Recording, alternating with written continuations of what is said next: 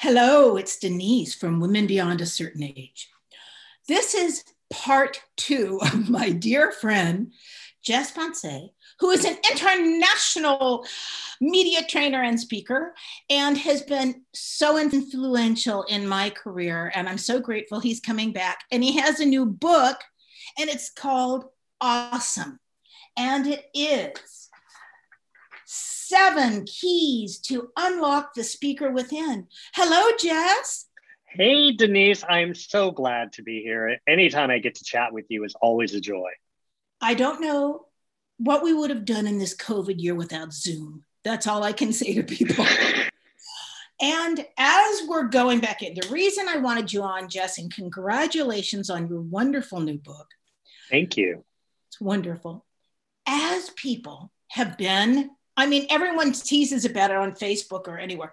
People have worn sweatpants for a year. I mean, how people have worked from home. As, as you said in our last podcast, at this time, interviews and presentations, have they become a little more relaxed? Well, sometimes because people had Uncle Harry walking through the back, you know, in his bathrobe, getting a cup of coffee when they were trying to make their points. But when I read about your new book, I just thought, as we're all trying to go back into society, if you want to say, and now we may be going back into the office, we may be going back into a workplace, we may be going to a new workplace. Your tips work everywhere, everywhere, Jess. They work in everyday life. That's what I think is important. These aren't just for someone who's going to be on TV, these are for people that are just trying to, um, you know, sell their ideas, get their point across, be a more effective communicator. Yeah, and I, I, I think when you mention the the way that we are moving forward is that Zoom isn't going to go anywhere. And what we're going to find in situations are those which have both Zoom and in person audiences. So, how do you navigate that when you're looking at somebody in a conference room who's there for a meeting? You might have, let's say, five people. Then there is a monitor there that has 20 people who are zooming in from their homes. So, you're navigating a medium, two different mediums, live in person, and also something that is on a screen on a computer, but you still need to have your messages on point. Now, a lot of people, when I start working with them, say, oh, it's really easy for me to communicate to one person. Well, that is true. And the reason is, is that when you have one person, you have a very basic communication cycle. So follow me here for a second. There are four elements in the communication cycle there is a sender, there is a receiver. The sender gives a message to the receiver. The receiver then gives feedback to the sender. So the four pieces are the sender, the receiver, the message, and feedback. So, in a dynamic like you and I right now, I can see you smiling, I hear your gestures. That's feedbacks for comments that I'm giving in a room where you have people live in front of you, you are able to to get the feedback in terms of their energy. Are they looking at you? Are they smiling? Are they laughing? Are they doing the oohs and ahs? Are they asking questions? When we got to Zoom, we also had to pay attention to those cues as well as be forgivable for Uncle Harry walking in the background or the crying baby or the, the meowing cat because we had to realize that these people had a context, they were in an environment that may be distracting to them. And so, on many levels, Zoom made us better speakers, and we may not even realize this. Oh, Jess, that's very interesting. Yes, I see what you're saying. Yeah, because because we had to take into consideration what the audience was experiencing and what each individual audience member was experiencing. Now, for some of us, those distractions became entertaining, they relaxed us, they created a new context. Now, here's the downside of what Zoom also did to us it made us multitask more when we were speaking.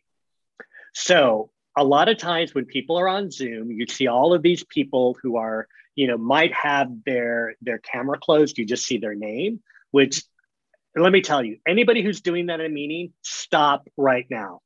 Give the person or give the people in your meeting the respect that they deserve and turn your camera on. Don't be hidden. Okay. Now that that's my PSA there. But what what what has happened with Zoom is when people were speaking, they were multitasking. So they're looking at emails, they're looking at a document, and all of these different things. And that presents a challenge as a speaker because when you are in front of a room, you're not going to have that same flexibility. And when you're in person at the office, you're not going to be able to take the five minutes to go check on the cat or Uncle Bob or your child. You're going to have to be present in a different way.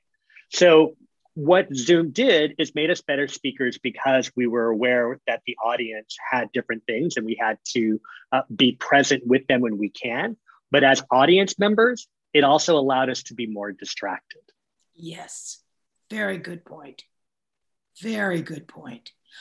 What are what do when you watch people? I, I just when you're training with someone, if you if someone came to you and they and it was as simple as but in, important that they were going for the most important job of their life interview okay? Something that could really really i mean i've had one or two of those. And once or twice i was successful once or twice i failed miserably I do believe when I was at Capitol Records for this really fancy private chef job, this is years ago, and I was telling the director of human resources the questions that I thought she could ask me or should ask me. She took my resume and kind of closed my portfolio and said, You might want to think about working for yourself honest to God, it just, she, and at the moment that it happened, there, I remember thinking, I'm not going to get this job. I'm not going to get this job. No, I wasn't going to get this job. But it, what are, and I'm not mean to put you on the spot, but I know you have so many tips. What t- about, tell me what you think people should be thinking of and improving. Okay. There.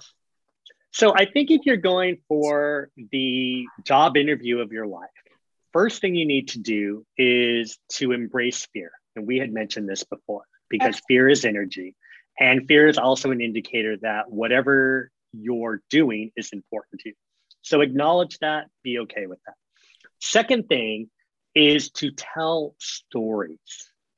So often people will honestly read their resume or just kind of go through the points and say something like, oh, I'm a team player.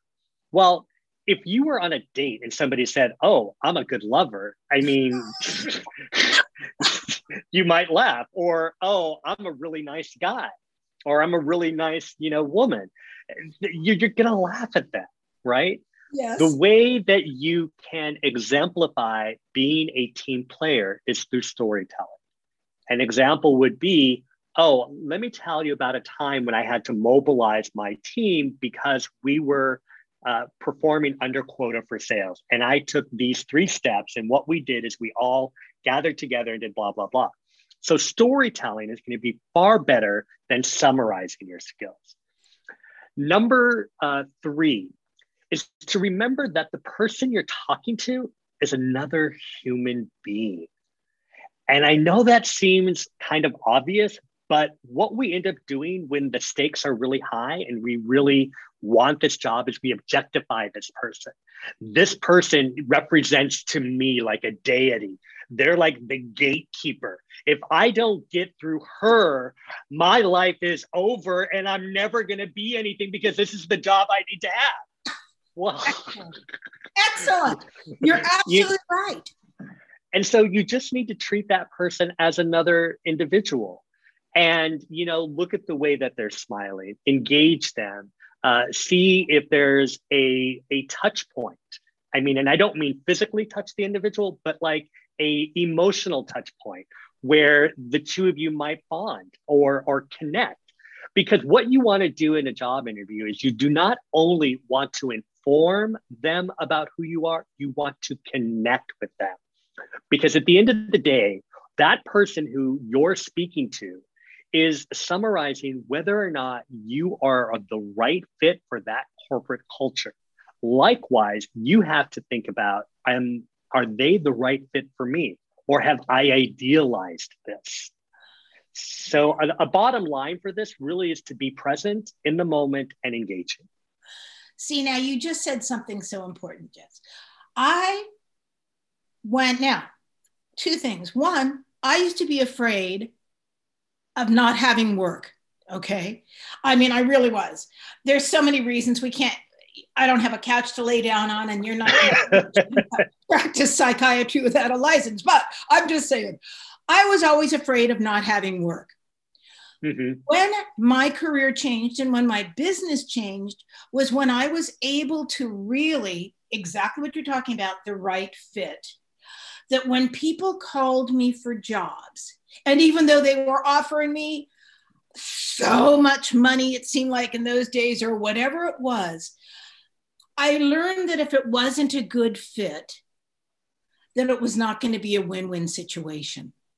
And it really, it, one, it made me a better boss. It made me a better stylist. It made me a better producer. It made me a better writer because I learned that if it's they what they wanted from me hopefully i would be able to produce that correctly but also i needed things from them. Do you know what i mean? It's employee and employers they it they need to help each other. They need to support each other. It's not just about and if you're just there for the check which i did once in my career and it was like almost cindy was there. It was called a suicide mission mission but anyway once we got through that, that was the biggest lesson, one of the biggest lessons I ever learned. Okay. So, what you're saying is so valuable. And if people interviewing, so if you humanize the person that could hire you mm-hmm. and connect with them on a human thing, your chances are going to have a better fit. Is that absolutely? Absolutely. So absolutely. Because, you know, that individual is there to do a job as well and they you know it's an exchange that on some level should be even. And instead of thinking it as an even exchange you're putting them on such a pedestal. And we do this in so many different ways.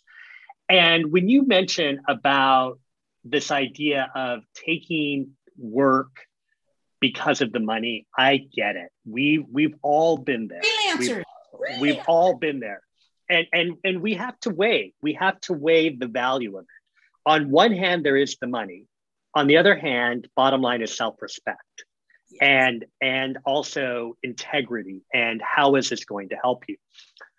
I i see this come out when people are speaking in and they're doing job interviews is when they're saying yes they can to things that are not really what they're proficient at and I think if you try to be everything to everyone, you dilute what makes you special.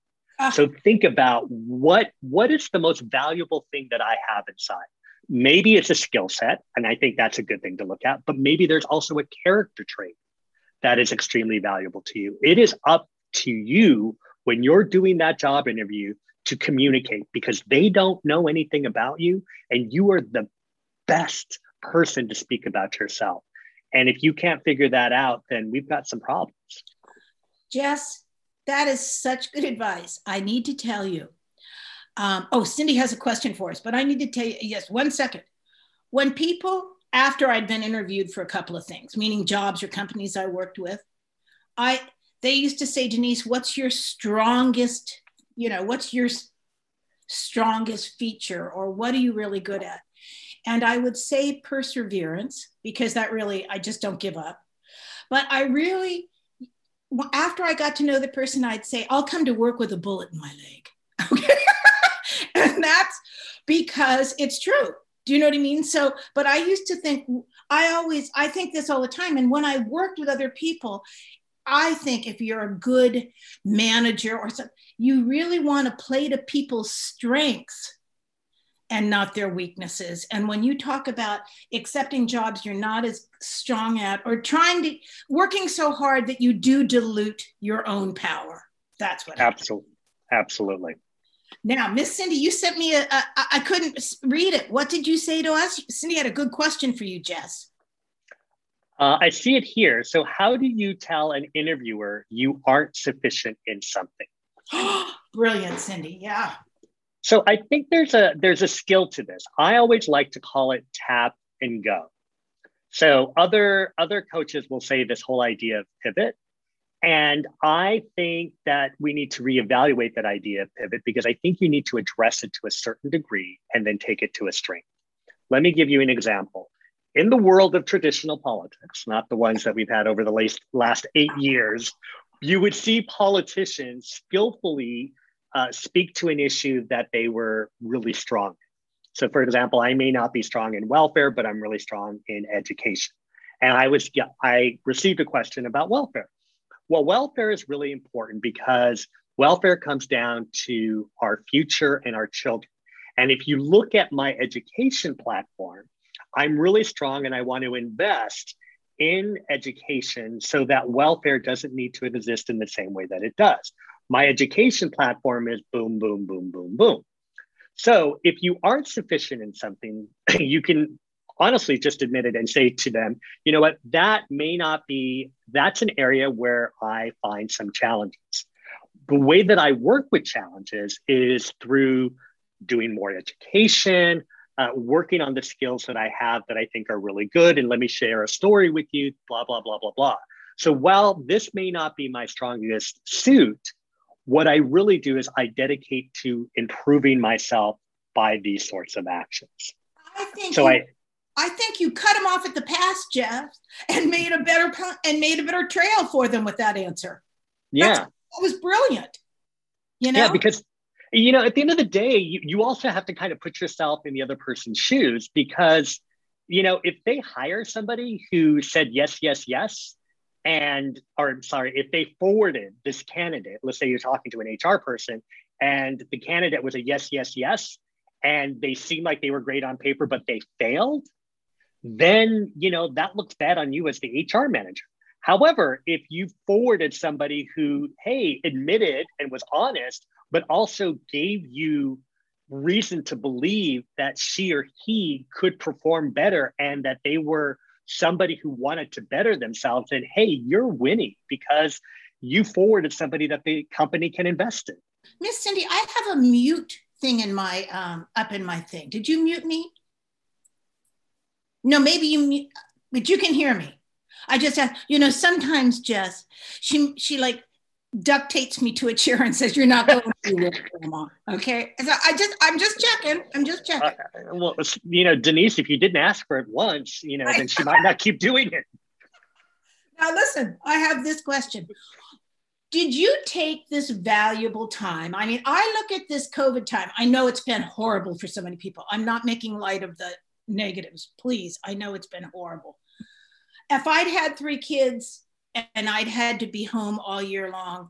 Um, you know, uh, trying to homeschool them, doing my job and everything. I'm sure what I would have done is try to buy all the old Oprah shows and just play them and tell the children, we're going to college. We're going to Oprah's School of Life. Sit down and watch these. Eat something healthy, kids. Now, here's my question. Did you take this COVID time and decide to write another book? I mean, I, I didn't even know you were working on the second book, but I just asked you.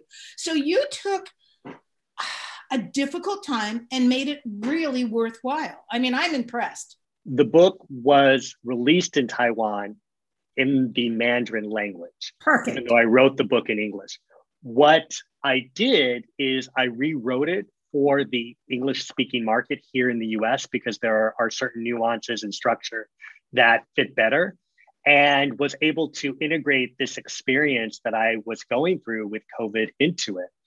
Um, and I think for all of us, COVID has been such an interesting time in general because for entrepreneurs and for most executives, there is one survival that we've all had to face. Just how are we getting through this, whether it is a layoff or lost clients or lost opportunities?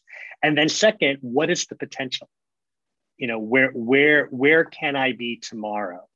Um, I'm happy to say that I actually started writing a third book, which is based on conflict, which I'm trying to fast track. I don't know if I'm going to be able to, but that'll probably come out in 2022. Um, but I, have been so inspired by so many people who've innovated during this time of COVID. Uh, you know, speakers who've gone virtual, coaches who have gone virtual, uh, the way that uh, executives are working remotely, the way streaming in our entertainment business has saved major companies. Yeah. And, and, I look forward to you know live events. I I um, and I know this is not what we're speaking about, but I predict in the roaring 2020s or the roaring 20s of this decade that live events are going to have a huge comeback in 2022 and we're all going to be partying out and doing live things as much as possible. I know this jess. I am never going to take for granted the freedoms that i have had all my life before covid. Do you know what i mean? Mm-hmm. as simple as is all the simple they can uh, having as you said having a cup of coffee with a dear friend. I mean, mm-hmm. I think of the times that before COVID, Kenny and I would say, Oh, so and so wants to have dinner. And we, we would both say, Oh, not tonight. Do you know what I mean? Or maybe this weekend. But that's not going to happen anymore. Or saying i want to go visit someone and then you just don't do it because you're lazy or you whatever the reason you know what i mean? Or your car is dirty or you have to put on lipstick or whatever your reason. I i agree with you. I think that there has been a real learning curve in covid and but i certainly um and i and and those as always people that are really industrious found ways to survive. Do you, you know what I'm saying? It's not not for everyone, but it certainly can be. Fear can be a great motivator. and, and, you know, it, it, it's a great motivator. You know, because I think everybody. You know, here's the thing that COVID did. I believe it equalized all of us. Very good point. Very good point. You know, because we all could. I mean, you know, some people who are trying to buck the system and go out without their mask or, or you know believe that it was what it was I, I don't even want to give go down that route. But the reality is is all of us were vulnerable. Yes. and it, it touched on all of our humanity. And so connection which you know i mentioned before is a huge part of the way that we communicate. And we so value that connection now. And and being able to see somebody's face like what a delight it is to see you and Cindy right now. And I'm sitting here, and just to see your smile makes me, you know, warm inside. And I think that's what technology in terms of Zoom and other um, video conferencing technologies allowed us to do is to be able to see people's faces. Now, I do think people are zoomed out. I know for myself, I'm like, can't we just do a phone call sometimes? But the idea is without seeing people's faces, without hearing people's voices, without being able to react to a smile or a grin or even a, yeah, um, it, it, we aren't the same people. And I think on the other side of this, we're going to be even more connected and uh, have a bigger desire to communicate and connect with people as much as possible. Well, Jess, Thank you so much. I, I, this was helpful to me, and I'm not going on the job interview, but I'll tell you, I do think that, and your next book on conflict, which has got to be one of the things that people are the most afraid of. Mm-hmm. I mean, I have friends all the time that say, Well, I'll say, Did you contact them later? That was wrong. Or did you get a refund? No, I didn't want the conflict. That's a brilliant idea. So, thank you so much for today. Again, if people want to reach out to Jess, we always have on our Facebook page, and Cindy makes these great ads, these cute little ads with our pictures in it, and we give them all the information how to reach you, Jess. So, thank you. Go to our Facebook page, Women Beyond um, a Certain Age on Facebook, Women Beyond com. We have a website where Cindy archives the um, the previous podcasts and all sorts of information when she has time. Okay, all the time. Isn't that true, Cindy? No. Ah, Cindy's. Oh, see, I did so well on the last one. I just went when I'm. Anyway, you can find us, and if you want to reach us, you go to womenbeyond at icloud.com and send us a, message or a thank you or a critique or how we've been getting and this is really makes me happy it shows how we are growing um, But we've had some people now pitching us the most interesting guests you've ever heard of, Jess. I mean, really interesting. Hmm. Yeah, just goes to show you. So I'm grateful for that. So thank you, Jess, for everything and continued success to you. I'll see you soon, I know. And Miss, Thank you. Thank you for everything you do. And aren't we the luckiest? Indeed. Oh, women beyond a certain age. Thank you. Bye bye. People should really see us with our jazz hands at the end. you should do like a